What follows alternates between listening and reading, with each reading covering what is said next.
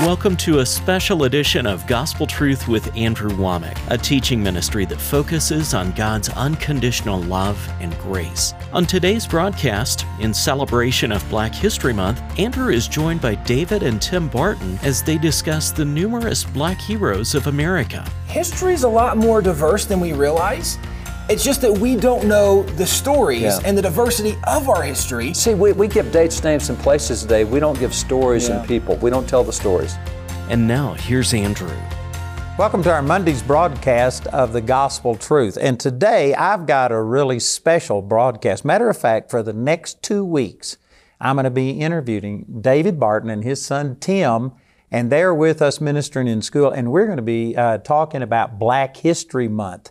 And so February is Black History Month, and we've got a lot to share. And I tell you, I was at their place, and you're in, what, where is it? Aledo, Texas. Aledo, Texas. It's so small, nobody knows the name. So it's I Aledo, was Texas. there in January of what was it, 2019, I guess. And um, I went through their uh, museum, and it was wonderful. And anyway, when when I left, I forgot what the conversation was, but you gave me a two uh, CD set on American history in black and white. And on the way back from Texas to here, I listened to that whole thing three times in one day. It was awesome. And I said, I need to have the Bartons on to discuss this because you guys have forgotten more about black American history than most people have ever known. So, anyway, that's the background, and we are going to start this. For those of you that don't know David and Tim, uh, it's father son te- team, and they have Wall, Wall Builders organization there in Aledo, Texas.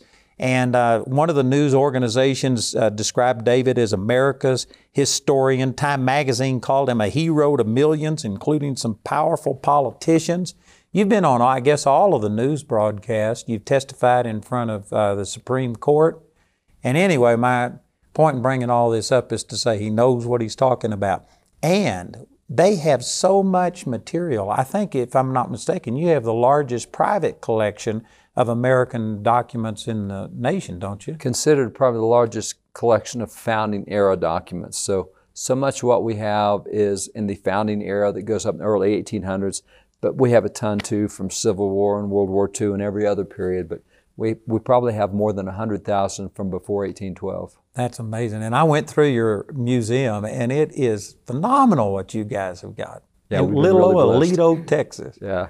That's amazing. So, anyway, they've got a lot of documentation with them, and I think that this is going to bless you. I want to encourage you that, you know, it's going to take some effort for you to uh, listen to all of these programs and to get all of the information. So, we've got product that I'm offering on either CD or DVD that actually has uh, three television interviews that I've done with David. The first one was in 2009 and then 2013. And then, of course, we're going to be doing this one in 2020. And uh, you can get this, and it'll have all of those interviews, six uh, DVDs in here, or we're going to send you to David's uh, website, Wall Builders. We'll have that information up on the screen, and you can get just this teaching that we have on uh, Black History Month. But it's going to be awesome. Do, do we need to point out we're not black? Uh, I is think it's pretty obvious. I, I think that was evident for everybody Yeah, I- I watching right now. So let me ask, what's three white guys doing Yeah. talking about uh, Black History Month? Well, mentioning that we have a very large history collection, we've done a lot with American history, going back to original sources and documents, where we just know very few stories of American history in That's right. general. Um, in fact, if you ask most people to tell you a story about George Washington, they would tell you about him chopping down a cherry tree, which is not even a real story, right? That was a fictitious story. Yeah. We just don't know history anymore. And so, in, in our effort to learn history, we have found so many amazing things, not just from the founding fathers, but from so many incredible black heroes of America that we've just not heard of. And so what we try to do is just say, hey, look at some of the things we found on the table in front of us. We have dozens and dozens of things. We're just trying to show people some of what we found, not because we claim to be any kind of experts in this, but it's things that from original documents, these are things we found that are pretty incredible. It really is kind of fun too because, uh, you know, I didn't choose to be born in this country. This is where God put me through my parents and I, whatever, I'm here. I'm an American. Black folks are Americans too, and they're my heroes. I, I love American heroes. I don't care whether they're men, whether they're women, whether they're black, white, whether they're Native American. if they did something good, see, I look at the Bible and we got all these heroes in the Bible in Hebrews 11. I don't think any of them were Americans, but I can learn from all of them. So it's I'm not, even like sure you were researching black history. You just were, as you researched American history, Right. that's definitely a big part of our history. It, it really is. In fact, um, one of the easy guys to point to as someone who is a very notable, influential person today, we haven't heard much of, is a guy named Harry Hoosier. And Harry Hoosier grew up uh, in a slave family. He got his freedom at the end of the American Revolution. And then he, in the course of his life, ends up hearing a gospel minister preaching and he converts to Christianity. Actually, Now, how did he get his freedom? You said at the end of the American Revolution? so his master set him free. And so there's actually very few details known. Harry Hoosier could not read or write. And so there's not a lot of written record. So a lot of this is pieced together from what historians have found and assessed. So they know at one point he was a slave. He was uh, the son of slaves, but they know he got his freedom at the American Revolution. And at the American Revolution, there were there, and, and this is a picture of him, by the way, but there were many founding fathers who had slaves and through the course of the revolution actually freed their slaves. And it's something that uh, John Jay, who was a Supreme Court justice, who was an author of the Federalist Papers, he said that there was an epiphany he had that as he was fighting for freedom, it seemed wrong that he would keep slaves. If he didn't want to be enslaved to the king, why would he have slaves? And so it changed his whole philosophy where he became anti-slavery. There were many founding fathers that took that position. Well, let me, let me throw a story in right here as we get to Hoosier. Because if you look at the picture of George Washington crossing the Delaware, there's actually a very prominent black face there with Washington crossing the Delaware. Uh, a, a Now, I've seen that in your museum. You That's have right. a picture we have that picture. right? And so Prince Whipple is that guy. And Prince Whipple was actually the slave of William Whipple, who signed the Declaration of Independence. George Washington made William Whipple a general, and he says to his slave prince, Come on, let's go fight. And, and so as they take off now, and, and you have to kind of understand slavery is a bad deal. It's, it's wrong. Biblically, it's wrong. There's interesting aspects between plantation slavery and household slavery. If you're a household slave, you're kind of like part of the family. And so General Whipple said to Prince, Come on, let's go fight for freedom. And Prince looked at him and said, You know, I could fight for freedom a whole lot better if I'm fighting for my own freedom. and Makes sense. General said, You're right. You're free. I mean, just that quick. It had Now, never let me crossed ask his you mind. a question. I, I've asked you in the past about uh, some people criticizing uh, Jefferson, Washington for owning slaves, and if these truly were godly men, then how come they had slaves? And you correct me if I'm wrong, but wasn't didn't they petition when they were under colonial rule to end slavery? and it was the rule of the day, and they couldn't. Uh, let, let me kind of back slavery. up and, and set the, the picture, kind of the 30,000 foot view. Because what happened was, as the Great Awakening goes in 1730 through 1770, the spiritual revival hits America.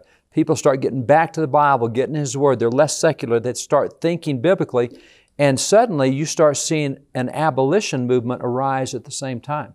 And so, out of a lot of the preachers, this is wrong. God created all men equal. Uh, you had John Wise all the way in, in, New England, actually Massachusetts area, back in the 1680s, saying all men are created equal. And he's endowed us all with inalienable rights. Language later used in the Declaration came from a preacher. So you have abolition's been going, but it really kind of moves forward quickly in, in that revival. And so a great example is uh, one of the, the great black heroes that some people do know about is the Reverend Richard Allen. He was the first, uh, the, he founded the first black denomination, AME denomination, but he was a slave on a plantation in Maryland.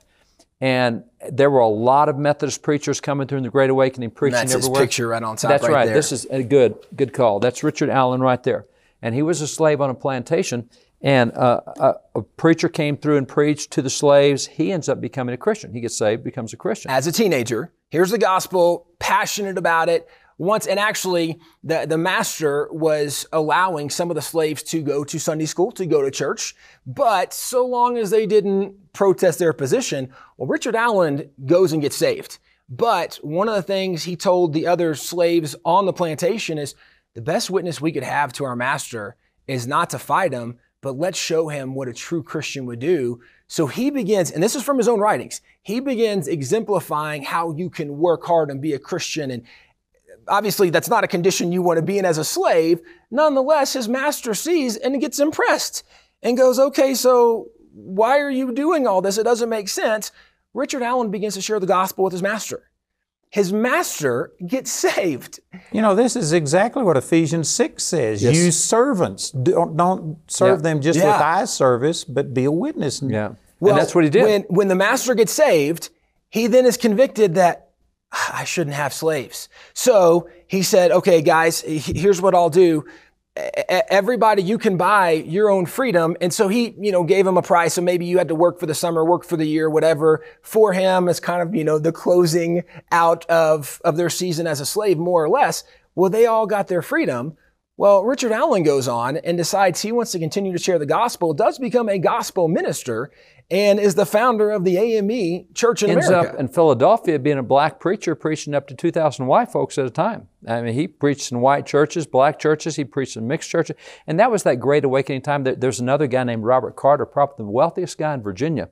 And he becomes a Christian in the Great Awakening, and he owns 700 slaves. And he goes, Oh my gosh, what am I doing with slaves? He freed all 700 slaves. Now, the Great Awakening was what time? 1730 to 1770. So that, that tone's going on, and you're getting this movement for freedom growing in America. And so in 1773, Rhode Island passes an anti slavery law. Now, they're a British colony. 1774, you have uh, Pennsylvania and Connecticut and Massachusetts that pass anti slavery laws. And in 1774, King George III said, No, you won't. You're part of the British Empire. We have slavery. You're going to have slavery. He vetoed every anti slavery law. Now, is it accurate to say that every nation on the earth at that time had slavery? the, to our knowledge, we have not seen a nation that did not have slavery. Even the Scandinavian nations had, very little, but they had slavery. Even the Indians had slavery. Well, they, you get to the Indians, that's a different story because Native Americans had the highest percentage of slaves of any group. They didn't have the highest number because they were smaller groups, but by percentage of their population, higher percentage were slaves. You know, I had uh, Alex McFarland on my program, and I interviewed him. And in the process of talking about some things, we just made some statements about our founding fathers were godly men. And I had a lot of people criticize me and just say that they own slaves. They are therefore Well, all see- ungodly men. They just pray, paint with a broad stroke. Here's the rest of that story because in 1774, the king vetoes the anti slavery laws. That's when Benjamin Franklin and Benjamin Rush, two signers of the Declaration, start the first abolition society. It is an act of civil disobedience against the king. He said, We can't. Watch us. We're going to. And so from Benjamin Rush, he becomes a national leader of the abolition movement. The problem we have, and I was at a, a historic black university, really cool school, really sharp kids, loved being there. And I put up the picture of the signers of the Declaration. I said, you know, it really is unfortunate that that our founding fathers were a bunch of racists and bigots and slave owners, and they founded us. And everybody's nodding their head. And I said, oh, by the way, look at this these faces here, all these 56. Which one of these guys owned slaves? Thomas Jefferson owned slaves. Great, give me another one. They couldn't give me a second one. I said, now let me see if I get this right. All 56 are racist slave owners and bigots because you know one that owns slaves. And we can go through and show others. And of the ones that have documentation, the ones where we know their position, some didn't take a position. The ones where we know their position, three out of four were against slavery, freed their slaves. When they when we separated from the British, we could do that. When we separated in 1776, some of those states went back and passed their anti-slavery laws again because now we could. So three out of four are in that category that have records of we're not Well, and this is where even you have guys like Benjamin Franklin, who is a certainly famous name in American history. I don't know any historian that considers him a racist, Yeah. but he had slaves. How do you have slaves and you're not a racist? Well, because he freed his slaves, and he's one of the founding fathers that helped start the first abolition society there in Pennsylvania. But but to your point, there were many founding fathers that were against this, and even Jefferson, in the original draft of the Declaration, one of the grievances was the king will not allow us to end slavery in these said states. And there were some states who said, wait a second, we're not really trying to end slavery because even though there were founding fathers who were anti-slavery, there were several founding fathers who were pro-slavery And, and as they well. tended to come from, from Georgia, North Carolina, and South Carolina. They tend to be very pro-slavery founding fathers and very pro-slavery. is it accurate to say that the pro-slavery people were necessary for the revolution? They didn't think they could accomplish it without For them, sure. and so this was They- a compromise on the but- but anti-slavery people. It- go ahead. they had to unite. One of the things that, that John Hancock was credited with saying is that the, we will only do what everybody agrees on. And this is where I think Franklin had the, the funny adage that surely we must all hang together or we'll all hang separately, right? We have to do this together. So John Hancock said, we're only going to put in here what everybody agrees on. And so there was some contention and debate even over. And by the way, this- that's why the Declaration says it's the unanimous declaration of 13 United States of America.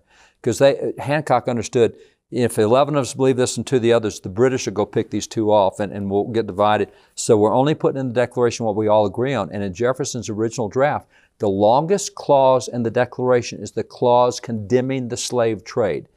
He said, sadly, it was taken out because three states objected to it. So you had 10 states that didn't, three states that did. That's why it's not there. But he's the one who wrote it in. And that seems oxymoronic because Jefferson owned slaves. Well, and, and let me even back up to your larger point when, you know, if you make a statement that a lot of the founding fathers, these were godly guys, people go, wait a second. Godly guys couldn't have made that mistake. It's such, it really is kind of a naive and a little foolish statement because the reality is what Paul wrote is that all have sinned and fallen short of the glory of God. So if we look historically and say, well, if this person did something wrong, they couldn't have been a good person. Have we not read Hebrews 11? Every individual in the Faith Hall of Fame was a messed up person. In fact, what I tell people is anytime you study an individual, you study a people group, you study a nation, your starting place ought to be that they're jacked up and need Jesus. But what we should really look at is not just their jacked up moments, although we can acknowledge they had some of those. What we ought to say is, okay, but what's the cooler part of the story is how God uses jacked up people to do something incredible. And that's the story of the founding fathers. They were not all really, really good guys. Now, there were many very honorable, very godly founding fathers. There were a lot of really good ones. Most people don't know those names, so we don't know that. But even with the really good ones, right? I mean, King David, he's a man after God's own heart. He's an amazing warrior and worshiper. He's also arguably the worst father in the Bible, Yeah. right? When you look at, at And a Adonijah, and an Absalom. adulterer. Well, yeah, and then we haven't even gotten to the fact he's the One adulterer and son murderer. rapes his daughter. One son leads a rebellion against him. One son he never told no, never told him no. I I mean, he's just not a good father. Well, let me also say this that all of these founding fathers were born into a world Correct. that they didn't create. See, now, now here's the bigger perspective too, because at that time, throughout history, there is not a people group at all that has not one time been in slavery, one time owned slaves. That's just and it. the way they conquered territory is to enslave or kill, Correct. eradicate. Now, that's the way it was done. we look at, at history today, and what happens is the way we teach it in school, we have so polarized it, so simplified it, it's not real.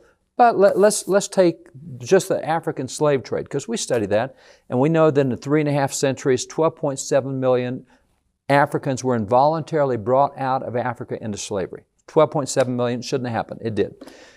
And by the way, let me just interject that it was the Arabs, the Turks, that started the slave Well, trade. and it was black in, black chieftain, black African chieftains who used to kill their black enemies. Who said, "Well, instead of killing them, I think I'll sell them to these Muslims." And Muslims became the slave traders. So it was blacks selling blacks that "Rather than kill you, I'll just sell you because I can make money."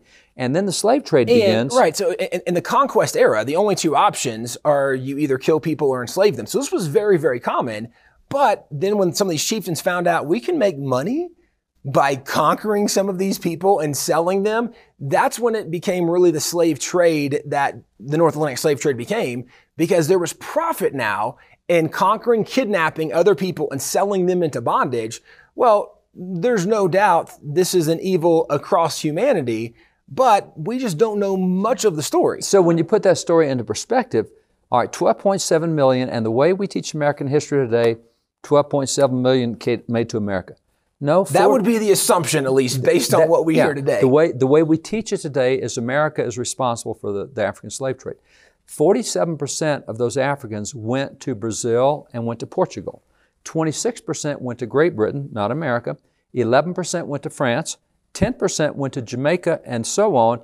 All those countries tend to get a pass today.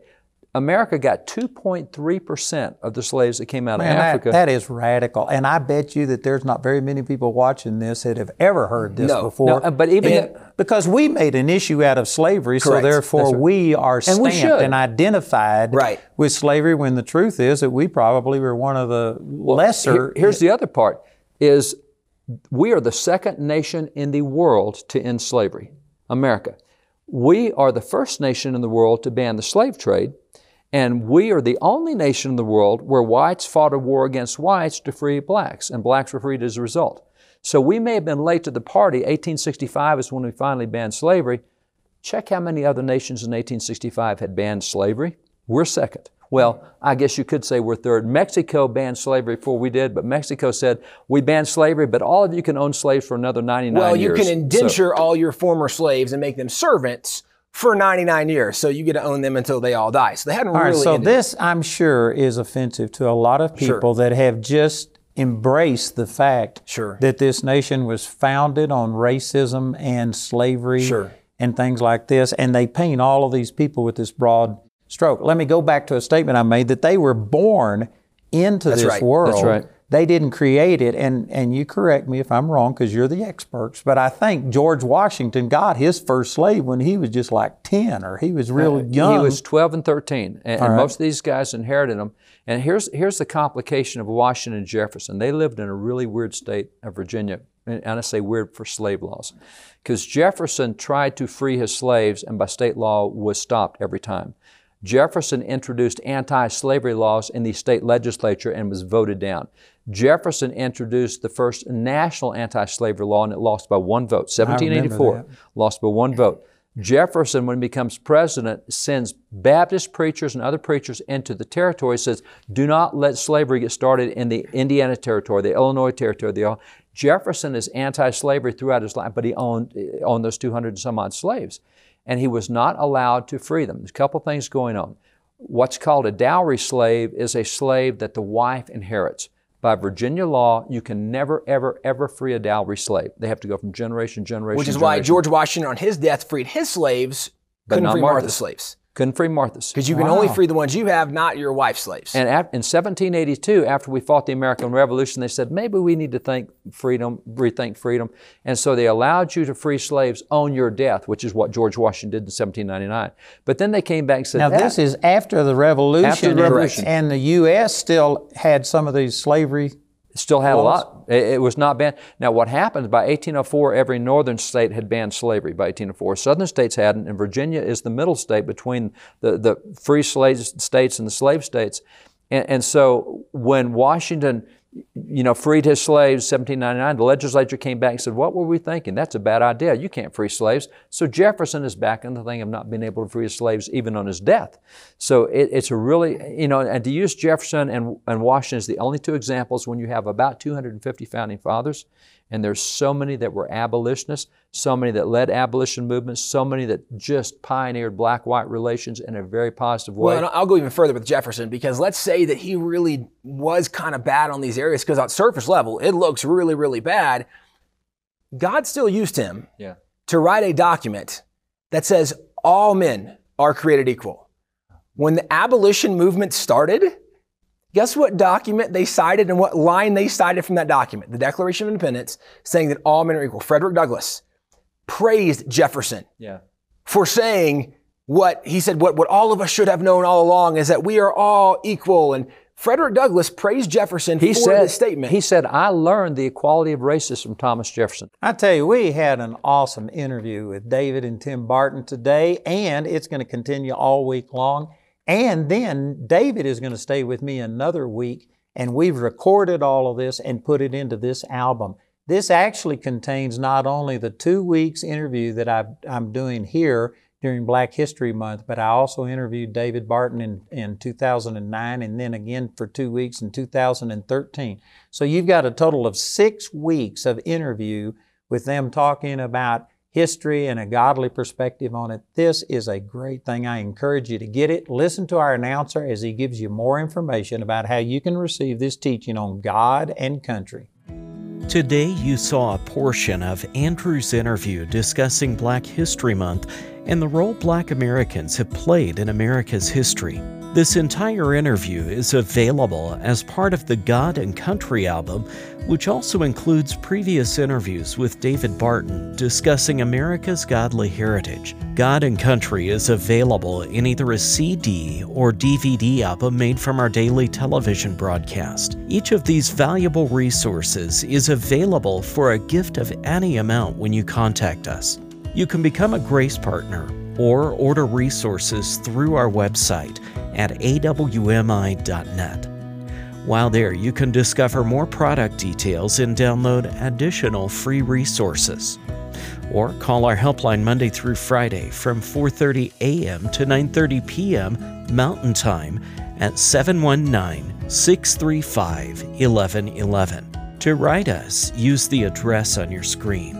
We appreciate your generosity and hope to hear from you today. I tell you, I'm excited. God is going to do something special during these meetings. I am enjoying this conference so much, I literally cannot wipe the smile off my face. Seeing Andrew is great, and being able to meet him was awesome. He speaks into your life like no one I know. I mean, he makes the word come alive. Andrew's teaching and the love that he has for God's word and truth. It is the gospel truth.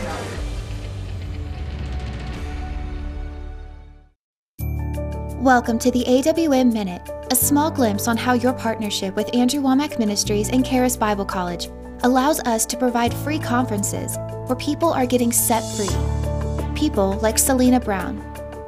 Not knowing her identity and worth, Selena fell into bad relationships, which resulted in her appearing in England's tabloids for having six children before the age of 20. Depressed, suicidal, and addicted to drugs, Selena found out through Facebook about Andrew's free Grace and Faith conference and decided to attend. I was just completely set free from everything, everything that was drug addiction and being wanting to kill myself, being depressed. All of that just left instantly. Today, Selena's life looks nothing like it used to. To see Selena's full grace encounter, visit awmi.net today.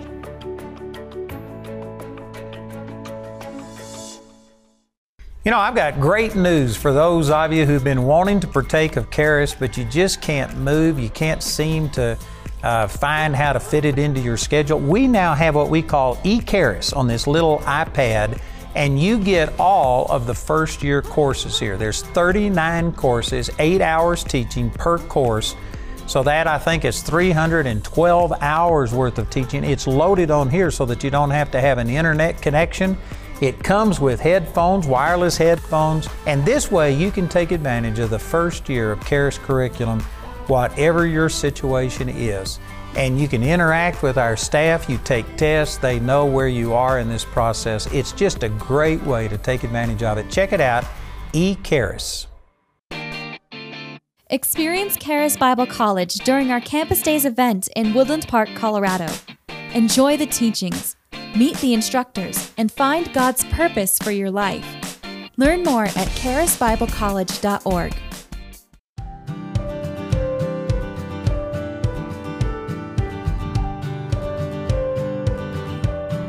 Hello, this is Andrew Wommack, and I just would like to encourage you to help us get the gospel out through social media. By joining us on Facebook, you will receive exclusive content like Andrew's weekly Tuesday Night Live Bible study, teachings, live streams, and Q&A sessions with Andrew. So we would like to see you like our Facebook page to share it with other people and you be a minister of the gospel by sharing this with someone else.